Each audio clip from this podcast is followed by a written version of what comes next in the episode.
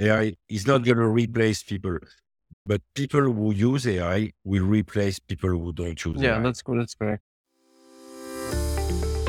Welcome to the Pharma Sales and Tech Podcast. Join Artem, Stefan, Ruslan, and Chris as we explore the latest trends and developments in the pharmaceutical industry with a focus on sales and technology. From cutting edge innovations to practical tips and strategies, our expert guests will provide valuable insights to help you stay ahead of the game. Tune in to stay informed, inspired, and connected with the world of pharma sales. Hello, ladies and gentlemen. So today it's me again, Stefan, still working for Platforce, doing marketing, and I have a wonderful guest here. Without without a further ado, I would like to say that in fact, Florent is the, the highest leader we've actually had on podcast. So I was all nervous when I met him. So right now I'm excited because we had a little bit of a, a chit chat before the podcast, and I, I see that he's a very visionary leader. So right now, Florent is working as a sales SVP Commercial Excellence at Grünenthal Group. And Florent, first of all, welcome to the podcast. And can you do an intro? Like, what do you do? What you like doing at Grünenthal uh, Group, and so on? Yeah, thanks a lot for the invite and thanks a lot for the nice words as well. So I have I joined Grünenthal five years ago and I'm in charge of commercial excellence across the globe. So that covers a certain number of topics that uh, goes from insights, analytics, market research, data science, artificial intelligence to capability building to uh, everything that will be operating the platforms in the organization. Awesome, awesome. Okay. So you know what? We really had a talk going about AI, right? so you know, what, uh, um, since that talk went really well, let's start with a little bit of a bottom, Yeah. bottom up approach.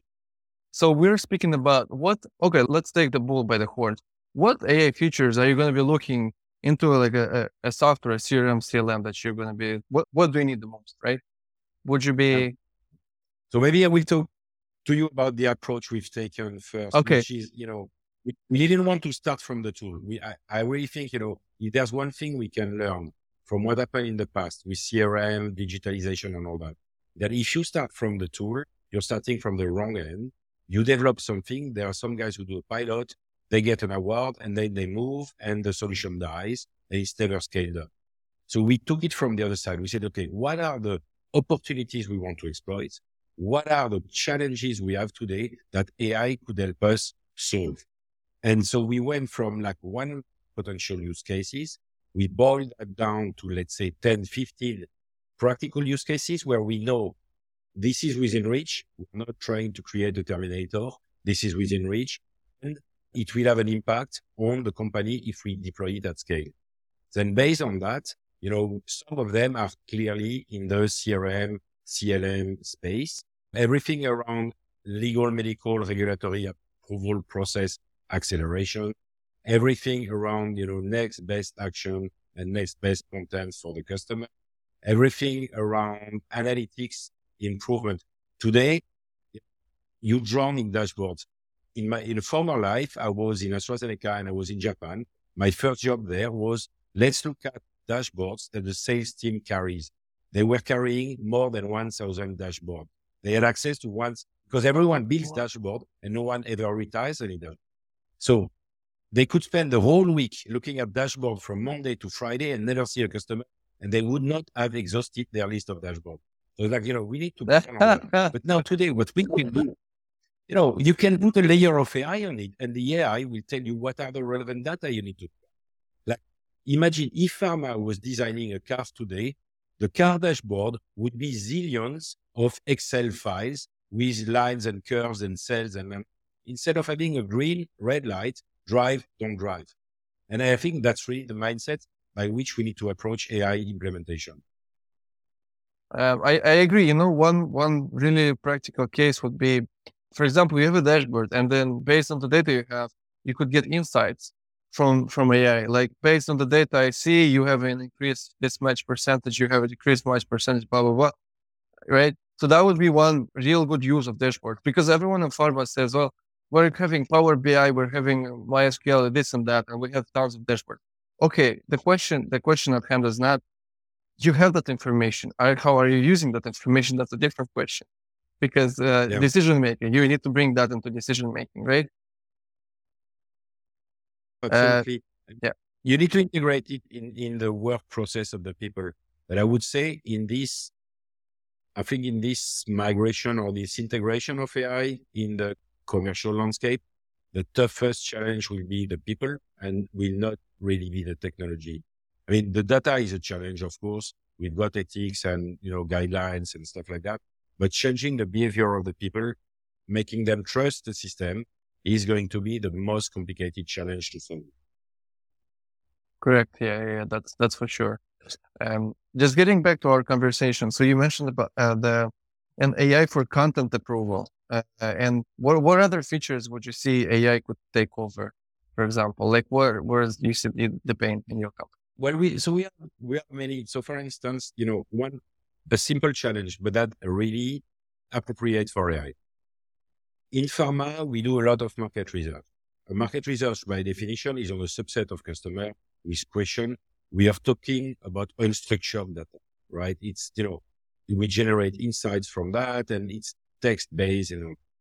On the other end, we've got through, for instance, stuff like customer data platform or Veeva CRM. We got very detailed information on our customers at ground level. What do they interact with? What they are interested with, you know, in and stuff like that we never found a way, a smart way to reconcile the two. So the marketing teams use marketing persona. Uh, this guy is a neurologist. He's 45. He's got a wife and two kids. He likes skiing, you know, whatever to define campaigns. But then when we land that on the real world, there is a complete disconnect because we don't have that level of data and we cannot connect unstructured data with the structured data. So there's a dilution in the chain and we end up, you know, spreading the same message over everyone. Imagine an AI that can both tap in the structured data and the unstructured data and say, you know what? The top persona that you need to tap on is this type of customer because they have this need with this type of patient. And your message should be this one. You have your marketing strategy focused and centered on the customer and you have the execution plan directly into the system. You just have to push the button to launch the, the things on the customers. So that's it's, just a different approach that AI enables. Yeah, so that's basically that's what I see omni-channel, multi-channel going. So you have all that information coming from sales.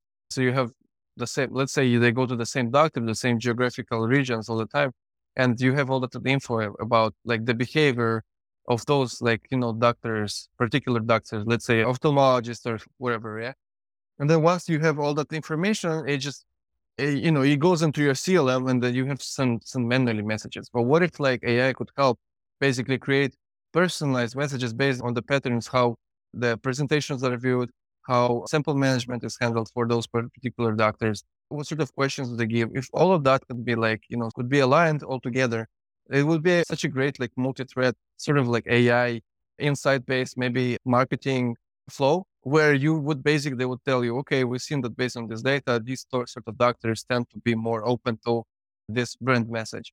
And then you basically, as a head of commercial excellence and marketing. So the thing is, we will always need, as far as we see it, we will always need a human supervision of anything that goes to customers. Like we cannot trigger automatically things. What we think is we'll be able to have the content. If a customer is proactively looking for something, the AI will help us serve that content to the customer in the right spot, on the right channel, and they can consume it in the right format, the format that they want. But, you know, for compliance reasons, for also respect of the customer reasons, we think we will always need the ultimate decision to be taken by a human. But the, all the preparation is done by the AI. We know, and I know we, we don't have slides, but you can, you can maybe visualize the way we approach the thing is we say, we're going to put people at the center, the employees, our employees at the center. And then we're going to build around them a layer of AI assistants, coaches, co-pilots and, and others that's going to help them be more efficient, more, more impactful, more creative and, and all that. And we really try to approach that change from the human side. Oh, absolutely. But when you look at uh, just, you know, the Microsoft Copilot functionality with the email, where those, the, the tool is, you know, scanning your emails and checking, you know what? You sent a mail to Stefan three weeks ago and he didn't answer to your question. Do you want to send a reminder on that question? This is brilliant. I mean, you, the, the time you save, you don't have to follow up directly with the people. You just can follow up based on the recommendation of the system. So that could be huge productivity improvement. Yeah. So I've got a good story. So we know we're in AstraZeneca, we're in Japan and have the best uh, proton pump inhibitor in the market who is leading the market. And we hear that uh, a Japanese competitor is going to launch a product and that this product seems quite similar to our product. But given that it's going to be a Japanese company, the likelihood it gets adopted highly important. What we did was to sit and to understand, okay, what were the main concerns of the physicians and their patients when they were using our product and a potential competitor product.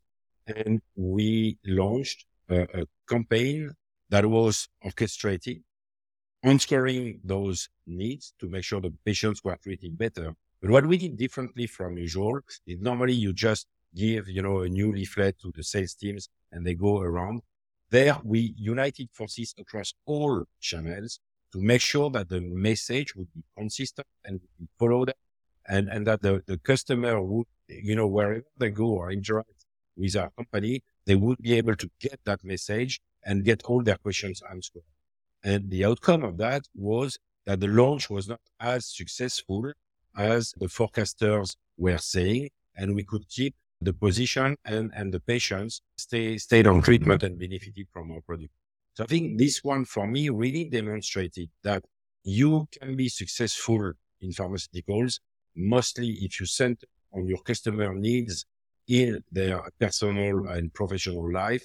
And if you focus on their customer satisfaction with the product, which is patient need to get the benefits from the product. So, well, the first thing is I'm listening to a lot of podcasts That wouldn't surprise you. Well, right, right now, I really enjoy the podcast that is um, done. I can't recall her name. She, the, the lady who is working in Salesforce and is in charge of artificial intelligence in Salesforce. And she's inviting, you know, a lot of people from different, you know, industries and to talk about, you know, AI and what, what can change into the business. I, I can't remember the name on top of my head, but that, that's really, it's a, it's a nice and cross-functional and cross-industry podcast and where she, she, she has people with vision. Mm-hmm. And I really enjoy that. You know, it's a nice one. I'm not going to mention yours or you know, mention other, but I think that, that that's really the one that comes on top of my mind mm-hmm. using, you know, cast when I'm walking or biking or going to the gym or doing stuff. So it's a good thing, good thing. But the other approach is to go on the company, you know, intercompany events like Reuters, like Next Pharma and others, because you can meet a lot of peers and discuss with them. And it's pretty safe environment for the people to share their experience and what they have tried and where they failed. So it's really useful. And we have some vendors who do some nice, you know, closed room discussions with people from the industry, which is even better. Like, you know, we have, they are the one Veeva around Pooja on the innovation council and stuff. We can really, you know, try to solve problems together because at the end of the day, yes, we have competitors, we are competitors. But I mean, it's not like we were selling, you know, encyclopedias and putting the foot on the door and it's those type of sales that work today, you know. That that used to be maybe was the formula from the 80s, but it's totally not working today. Just continuing just with, with Florent and the yep. podcast. We're talking about the sales experience. A friend of mine had selling educational books in the Ozarks in Missouri, in the US. And I was going to ask him about, because I assume Grünenthal Pharma has a lot of sales reps. And my question was like, how do you guys at Grünenthal, how do you use your data that you have about sales reps Uh, from their visits to their sales field and so on? And how does that, does that help you inform your, basically your sales strategy and your marketing strategy, your omni-channel strategy? So, well, that's a broad, that's a broad question. So we have around 1000 sales reps worldwide, a little bit more than that. And right now, given our portfolio, they are mostly key account managers. So their job is not only, you know, in the past, the, the role of the sales rep was more or less to go around and repeat marketing messages and make sure the physician look at the detail and understand the marketing messages. Now their role is more to help the physician set up his practice so that the patients can access the medicine and that they can get all the benefits of, of the medicine they are, they are taking. So it's slightly different uh, in terms of skills, in terms of mindset as well. And what we are trying to do is to bring all the data that we can get from the interactions between the rep or the CAM and the physicians, and also everything that we get from the online channels, like the webinars, the web visits, the education materials, all that together so that we can understand what the physicians want to consume, how they want to consume it, what type of information they are interested in. And it's very different HCP by HCP. So some would be more scientific. Some would be more interested by patient materials to explain to their patients.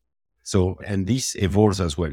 Many, of course, are interested by, you know, new studies and, and things like that. So we're trying to tailor what we give to the people based on their demand. So going closer to consumer good, in fact, than from the traditional marketing message repetition that was the fabric of pharma. Mm-hmm. So mm-hmm. my question is, so you're the SVP, so you're responsible for sales. How do you, in your company, are you responsible also for marketing? And how do you make sure that you build a sequence where marketing and sales communicate to each other, that the information you got from the field goes into the field, basically? Sequence. So that's, that's a very, very good question. So we do that. Yeah, we, because that, you know, I mean, let's, let's not hide it. In most of the case in the past, that was marketing, preferably sitting in global, spend $1 million on the market research. They generate beautiful insights that they turn into a, a message to be delivered on phantasmatic persona that eh, don't exist in the real world. That beautiful plan is presented and uploaded in a board. Then it's handed over to the affiliates who take it. They put it on the lower shelf. They forget it and they do their local plan that is not any better because when they hand it over to the sales team, the sales say, well, you know what? Those customers, I have no idea who they are. So I'm going to keep doing what I was doing on my old customers in the same way. So that, that was like, you know, five, six years ago. That's exactly how it was happening. And it was happening like this more or less everywhere. So now what we try to do is we try first to have the voice of the reps and the voice of the customer inside the inside generation because they, they have in their head so much information about the customer, their daily practice, their struggle, their challenges, and what they need. We need to have them in the market research at the beginning and the definition of the concept. Then we make them, in fact, accountable for the relationship with the customer, which means they are the ones that are organizing the omnichannel activities around the customer. So they will sit like in January together with the marketing teams and say, for that group of customer, this is a sequence of things we want to do in the next six months. These are the contents that we're going to use, and we are going to load that in the system this way. So mm-hmm. it's really a close collaboration, which is far uh, better in terms of added value. In fact, for the customer and also for the company, better knowledge of, of the customers. Mm-hmm. The question also, this market research you're, you're doing, you're, you're saying about the phantasmagoric client, client persona. My comment that would be I've heard about many client personas research is done in pharma. You spend a bunch, bunch of money doing that, and then in the end you get like a unicorn doctor, yep. which, which does not exist. And then when sales reps go into fields, they get to know other people. But I think that's a I don't see uh, an active marketing role here.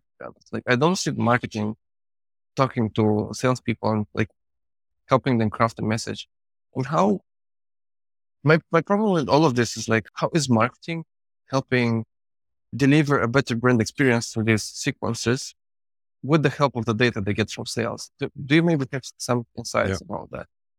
So again, you know, really for us, now that we have moved to a real omnichannel implementation, the, yeah. the CAMs and the reps are one channel among many.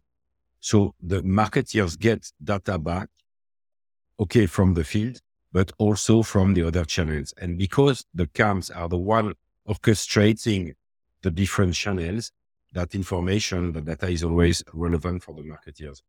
But, you know, for the marketeers, our lovely friends in marketing, for them to be efficient today, it's really important that they pivot from I love my product to I love my customer. As long as they start thinking my product have those features and I want to push those features down the throat of my customers, it's never going to be a great customer experience. If they think it the other way around, which is this guy is, I don't know, a pain specialist and this guy is a GP and a GP has different problems managing this type of pathology than the specialist has because they are different levels, they are different resources. So I need to deliver to them, make available to them something that is different. It's a beginning of creating a better customer experience. And the field people know it because they do that naturally. Because when they come with, you know, a size 35 for a guy who is doing 43, the guy says, just, I don't want your shoe. I'm not interested. And, and, and really establishing that it's not easy. I won't, I wouldn't say we are get it 100% of the time, but establishing that dialogue is super important.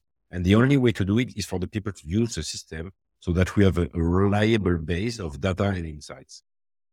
Mm-hmm. Yeah, I, I, I agree with what you're saying here. Oh, I think in pharma, often I would say marketers forget about the customer because they're not so connected to the customer. Like you hear from them, oh, like this brand, I want you to deliver this brand message, which I know maybe doctors are not really interested in hearing. Uh, so poor sales. No, I you know, also because let's be transparent. In many market research, you are asking a panel of doctors. Those doctors become professional panel members. The only thing they do in life is to answer panels.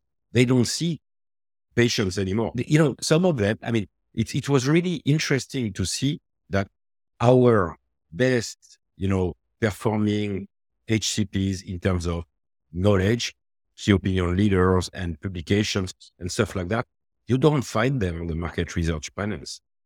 Very often, those guys, they just don't have the time. They have to manage their patient, they have to manage their studies, they have to have a life as well. And it takes time to answer, you know, surveys from IQVIA or, you know, any mm-hmm. other vendor. So then in this case, sometimes you have people once where who may not be exactly the customers you are after. And, and that's a challenge when you want a, a relevant outcome of a market research. Yeah, I imagine. I imagine how uh, well accurate it is. You know, like I, did marketing in school, so like how I usually heard these researches are made is like you do a focus group, right? And then the focus group is like, this is the question, da da da. So you have to answer. And I think the answers in these sort of focus groups uh, explicitly, we're talking about doctors are very biased. So even without knowing what other person will answer, even if you do it in a close group, whatever, the answers will be very biased. So and you might think that's not the best way. It's an interesting perspective to have because it helps you drive your thinking, but you need to validate it with field level insights that are collected from, because once you have, let's say, 200 sales reps giving you feedback on interactions with doctors and telling them, you know what, 80% of them are interested in this, you know mm-hmm. it's real. That's it. So it can confirm or challenge your assumption coming from your market mm-hmm. research. That's true. Well, Platforce is, is partnering with a company called Solomon, and uh, the founder of Solomon Takeshi is in Mexico. He says that uh, pharma sales is like really behind tech sales. So he says, "What's my secret?" He says, "My secret is I go and I read a book about sales and tech, and then I translate it to pharma and I sell the course to pharma. Yeah. And then they're like, wow, what an innovation, you know? He's given an example about the, the Challenger sale. It's a it's an old book, mm. older book, and they even had the Challenger organization, Challenger organization, which basically taught how the book, how the way of how the book describes to different sales teams in the whole world works. And Takeshi said that it, it was really it was really eye opening to know that the level of the salespeople they were they took it like the Bible. Oh wow, we've never heard about this. This is so so amazing, so mm. interesting. And my question uh, with this is for you is this. How would you think in, in many cases, I hear founders, other like uh, people who work with sales saying salespeople don't want to learn new tools. Sales people don't want to learn new approaches. What is your approach to culturing like innovation in terms of sales, value added sales, other ways how you can experiment to grow results in the sales team? I've been doing that even before trading Grünenthal, but I was doing it when I was in AstraZeneca as well. We tried to build on the best people. Well, you know, when you want to design a coaching program, you take the top 15 first line managers, you bring them in a room and you tell them, okay, we are going to codify what you do. Tell us how you do it. You know, we don't want to bring in McKinsey, BCG, and those guys. They, are, they have a value when you structure your approach. But when it comes to the, the nuts and bolts of, you know, doing it in the field, you need to learn from the salespeople. Same thing, you know, when we were an e-learning system for the mm-hmm. sales team. What we did, we took the top 10 sales reps. We brought them in a room and we told them, we want to design with you an e-learning system that will allow you to learn while you're on the road, while you're in the car or in the waiting room and stuff. And we did that with them. They came out with a lot of ideas that we in headquarters would never have had. And the system got a huge success and, you know, is being used by all the sales team because it's made by them mm-hmm. for them. So I really think that that's it. That's our, you know, how we try to do it, which is to listen to the people, bring them external perspective, and then mix all that in something that is resonating with them. I don't see how how you can do it differently, honestly. Yeah, I think uh, basically having the buy-in from sales people is the the way to, do it. The same time, I'm seeing a, a lot of so talking to companies in the pharma field. I'm seeing a lot of problems while training new sales reps, and new new sales reps who are just starting with pharma work where you know they need to they need to level up their sales career in pharma. And I'm seeing some hardness in how pharma trains them because there are a lot of organizations like where what they do say they uh, have a lot of salespeople and they rent it to pharma companies. And from one side, I understand because this is okay. Pharma, you basically have a sales force. You can give them a sales force. You can give them your product and they'll sell it. But at the same time, I see a huge, a huge minus here. Hey, they're going to be selling five different brands, five or six different brands and products they don't know your brand very well. They might be selling it in their own way. Like any certification or whatever certification you're going to be asking them to do, they fake it or you, uh, at the end, you don't know how it works. And my question to you is like, are you, what's your approach? Do you usually, let's go back from Grünenthal Pharma, but if you were, let's say you were an independent contractor, you wouldn't have to choose one way or another because of like budget or something. How would you go for it? Would you train your own sales team, or would you go for a contractor who has like sales reps? And why why would you do one or the other? Very good question. Uh, I think it, the, the for me the decision what type of portfolio do you have, and what type of customer do you need to sell to. The closer you go to specialty care, specialists in, in hospitals and all that, the more I think you need an in-house sales team because it's a combination of adding the right mindsets and the right behaviors, the right culture, the knowledge on the science is super important and that takes time to learn. Knowledge on the medicine, understanding the customer needs, but also all the ecosystem around him. Like, you know, what are the, the constraints in terms of wards and the constraints in terms of being on the formulary and supply and, and all that type of stuff so that you can add value to that customer. When, when you see an oncologist and he gives you 10 minutes, it's very, very valuable yes. time for it. So you need really to bring something. And I think that you can build over time.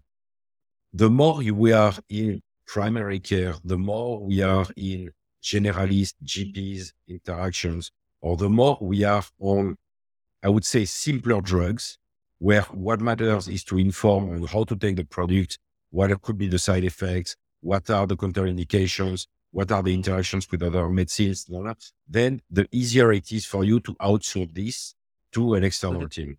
It's not a question of, you know, judgment between the two groups, but I really think if you want to create that personalized relationship with a doctor that make them understand the value of your brand and of your company, you need an in-house field force for that. The rest is more to create awareness and, and adoption of your by GPs and people who don't need such a level of complex interactions. So the more specialized the, the product is, the more the more knowledge you need to know about the the, the portfolio. Mm-hmm. Okay, that makes sense for me. And still, I don't know why why pharma still goes for all of these uh, companies that have hundreds of thousands of other brands. And me as a pharma company, if I had to choose to build my own sales force, I would go with like this. I wouldn't say distributors, but there are companies who rent their sales reps. I would really to be honest, I wouldn't really trust them. Maybe it's cheaper, but I wouldn't really trust them because the brand, and then brand would, would suffer. So this is interesting. We still have, you know, that notion of top yeah. of mind product still plays a role in the prescription pattern. And those external field force are very good for that. If you take Latin America, for instance, for many reps, that's what is happening. They just go to see the doctor every other week and they just mention their brands so that he stays on yes. the top of the mind of the physician and he's gonna he's gonna prescribe it. This is radically different than you know selling a, a biologic product in a, a, specialty care environment in a hospital. I mean, you can mention the brand 20 times. If the physician is not deeply convinced and understand the science behind, he will not prescribe the product. It's uh, just a different approach. In in India, they have remote visits yeah. where you have one minute per visit. Like the Indians, they're like, okay, you have one minute.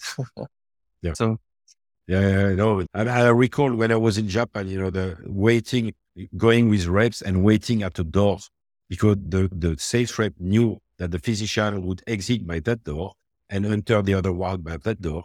And then, you know, walking with the physician from one door to the other while the sales rep was detailing the product. And then the physician goes through the door and then the, the call is over. And you're just like, this is different setting than sitting with an oncologist and going through all the clinical study result of, you know, the phase three of an oncology product. It's like a running, going on a running meeting all day. Yeah, exactly. Yeah. Okay. So uh, right now we are sort of in a recession and maybe the sales numbers are not high. And you as a head of sales, you have to keep the motivation uh, up there and, you know, even when there's a lot of rejection, sales is a hard job. Like your sales reps get a lot of rejection. How do you personally, how do you maybe, what's your mentality about keeping the mentality, sales mentality like high with your reps? Well, so we try to anchor everything we do into the patients, really by having, you know, definition of patients very clear in the educational material, even for our own team, you know, but also in the discussion and to really put the emphasis more on the patient case resolution and on the improvement for the patients rather than just on the sales figures. I mean, it's a sales team, yeah. right? So they still have sales target to reach at the end of the year. And of course, but what we really try to make them is to make them being valued by their customers. It's, you know, when you're a sales guy and you got a customer giving you positive feedback and saying that you bring interest and that is not making difficulties to see you again, it's a very you know, feedback, mm-hmm. feedback loop for yourself on your performance. So that, that's what we try to do. Really anchor on the patient and the relationship with the HCP to spin it positively. Mm-hmm. So yes, we still have, you know, incentive schemes that are based at regional level sales and all that. But honestly, I don't think that's the main driver for the performance of the people anymore. Some companies, like I was one from a Swiss pharmaceutical company, and they have got rid of the incentive schemes at all. Like the sales team in that company have a, a bonus at the end of the year that is calculated in the same way as the people in the headquarters. So overall, it's on the company PNL, so it's on the company mm-hmm. profitability, but it's not individualized by people in the team. And that could be a direction where all the industry will go one day. Maybe. Interesting. I'll tell you this, like as an example, in in sports, I don't know if you watch uh, like say football or or hockey or something. Yep. In uh, very competitive sports, basically, uh, thirty uh, percent of your or of your revenue comes from the your personal incentive that you have, like the bonus system that you have, scored goals and so on. Mm. Seventy percent, seven zero percent, comes from the goals that the whole team scored and the company yeah. and, and yeah. the, the the clubs did for total, like the, the goals that they reach, the milestones. Because personally, you can be very motivated. Of course, you can be, but if you're not a team player, and I think that's very important for pharma, then it's not going to go uh, very well for the company. Totally right. I mean, you know, today you cannot be successful as a sales guy if you are not collaborating with your MSL, if you're not collaborating with the market, local market access manager, if you're not working together with your peers on the territory.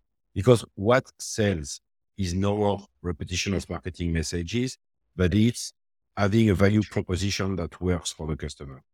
And that's what really makes a difference. And you cannot create a value proposition just by yourself because they need everything, everything around. us. Um, okay.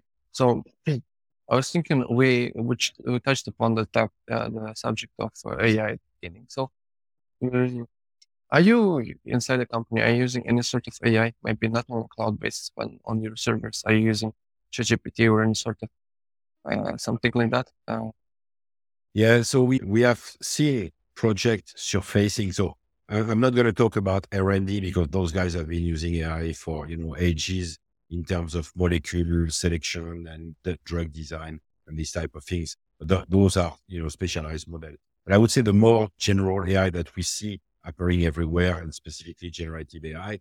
Now we have projects like, for instance, we have persona generators. So you select your criteria and it's going to tell you the story of a persona and you can decline it in various formats and stuff like that. So I've what we call we are building some buddies.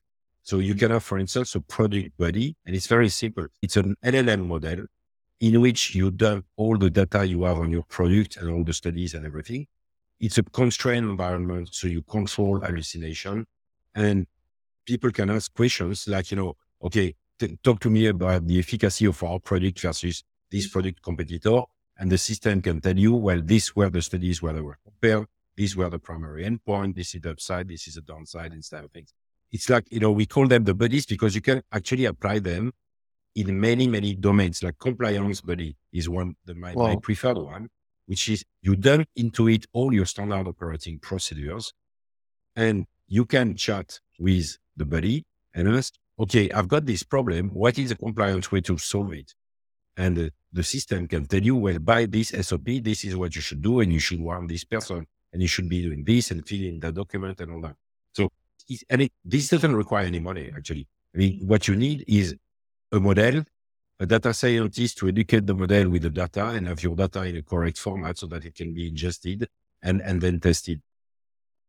But now we are going more at scale, exploring things like next best action, exploring, you know, competitive intelligence using AI. And so we have now 10 to 15 projects that are going to take off for six months to go at scale because we want all of our people to be familiar with AI. We want to debunk the Terminator is coming for you mindset that people are scared that AI is going to replace mm-hmm. AI is not going to replace people, but people who use AI will replace people who don't use yeah, AI. Yeah, that's good. That's great. I was thinking that an interesting AI feature would be that based on what the that person, a certain doctor prescribed in the future, in the past, you could make a prediction of how he or she, what would be the, the message you want to come him or her to sell a certain drug in the end that you want to sell them. A new drug is coming according to the, the history that he or she, like, let's say, you try to sell them this drug, they didn't prescribe and you sell them that drug, but they prescribed it based on that data, I would be curious to see what AI has to offer, like maybe a new, a new way how to sell or a new approach. So I think we need to learn from the consumer good in that because as much as they, they can get close, like, you know, the suggestions on Amazon and stuff like that. And they have a lot of data points about us, me as a yeah. consumer. I've left set of things. They don't get it right all the time. And so we need to be really careful. And that's why you are not Again, we are not trying to push too much, but to get some pull from the customer. So we give them a panel of things that they can consume, and then we can see what they are interested in, and then we can propose more of. Mm-hmm. But if you try to, to push down to the people, I'm not sure it's going to work. Also, because every, by definition, every customer, every doctor is going to be different, different patient pool, different geography, different personal experience with the different products. So we need to make sure he's going to use the right product for the right patient. That's for sure. Okay, so I have the last two questions. And my question would be this. Considering it's the end of 2023, Merry Christmas, by the way. Happy New Year. Merry Christmas. What do you think would be the new and upcoming things in 2024? And what new trends are we going to see in pharma? Wow. Predictions for 2024. So that's, so I see a violent, a violent period, winter of AI in pharmaceuticals because the hype has gone so high that people got all of excited all over the place. The hopes are super high. And then people will realize that they don't have the right data or that their data is dirty or that the models are more complicated to manipulate than what they thought. And, uh, you know, we have done that in the past CRM. We've done it with digital and we've seen the backlash coming. The C suite wants to understand what's going to be the return on investment of those stuff. So if people start to invest a lot of money in AI and there is no return, I bet that before the end of 2024, some chief financial officers and some CEOs are going to ask really the question, okay, was that worth it? You know, should we not just stop all those fancy stuff? So it, it could generate another AI winter in the business, specifically in, in pharmaceuticals. Now, what I see also is we will clearly winners and, and losers in that space in a sense that overall, on the long term, if people don't move now, they're going to come in too late. And the, the, the heart will be investing where you can make a difference, where you can be competitive, create an advantage, but not investing where someone else is going to bring the solution. You know, one of the hottest topics right now I was mentioning is legal, medical, regulatory approval process mm-hmm. of the content. The key question today for everyone is, do you build in-house a system that can facilitate LMR approval process and therefore generate, help you generate a lot of content super fast? Or do we wait for one of the key players to come with that solution in standard, proved, validated, and then you just mm-hmm. use it?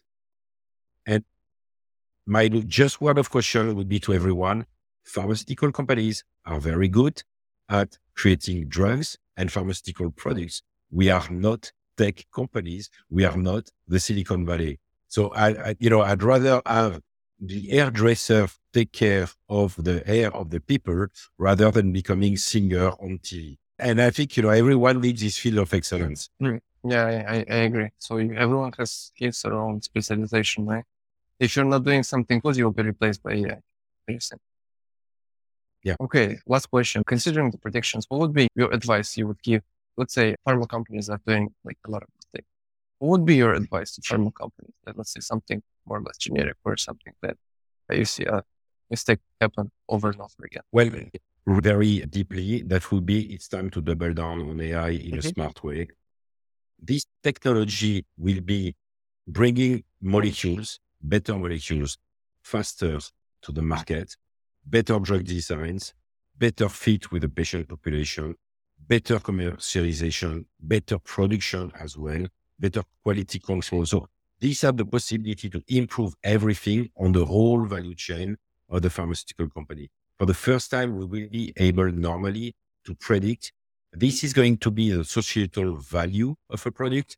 This is going to be the impact it can have on the society. And therefore, this should be the price the company can offer so that the society can pay for it and make value out of it.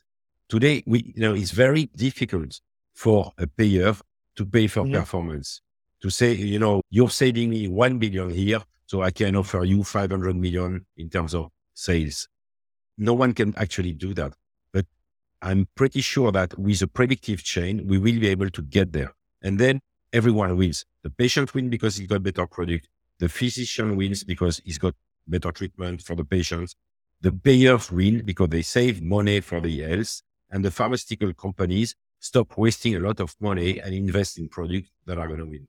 So it's kind of AI can help us improve all that. So it's time for the people to get educated and understand really what it is and how mm-hmm. it works. Awesome. Thank you so much, Florent, for, for this episode. It was amazing hearing, listening to you. And hopefully we'll do one more episode next year, maybe at the end of the year. With great pleasure. Thanks a lot for inviting me and have a beautiful end of you year. Too. Uh, see you then next year in 2024. Don't tell me something. Okay. Bye bye. Thank bye. you. Hi, Have a good day.